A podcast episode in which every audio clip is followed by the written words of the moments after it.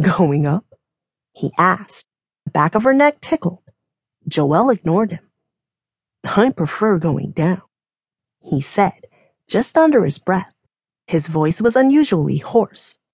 Joelle could not believe her ears. They had just spent an hour this morning going over the state of Illinois sexual harassment laws.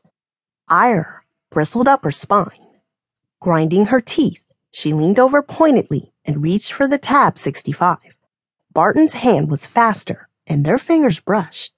Quicksilver coursed through her veins from the point of contact. Why had her body done that? And how did he know where she was going anyway? The 65 story climb in the archaic elevator was agony. Barton's protruding pectorals were no more than six inches away from her back, despite the fact that he could have stood anywhere else in the elevator. Joelle could feel the warmth of his body and the intimate sensation of his breath on the side of her neck.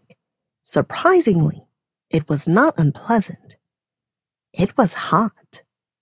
Tension crackled nearly audibly in the air. Ding! The elevator bell marked her arrival, jeering at her plight. See you in 20 minutes, Barton said.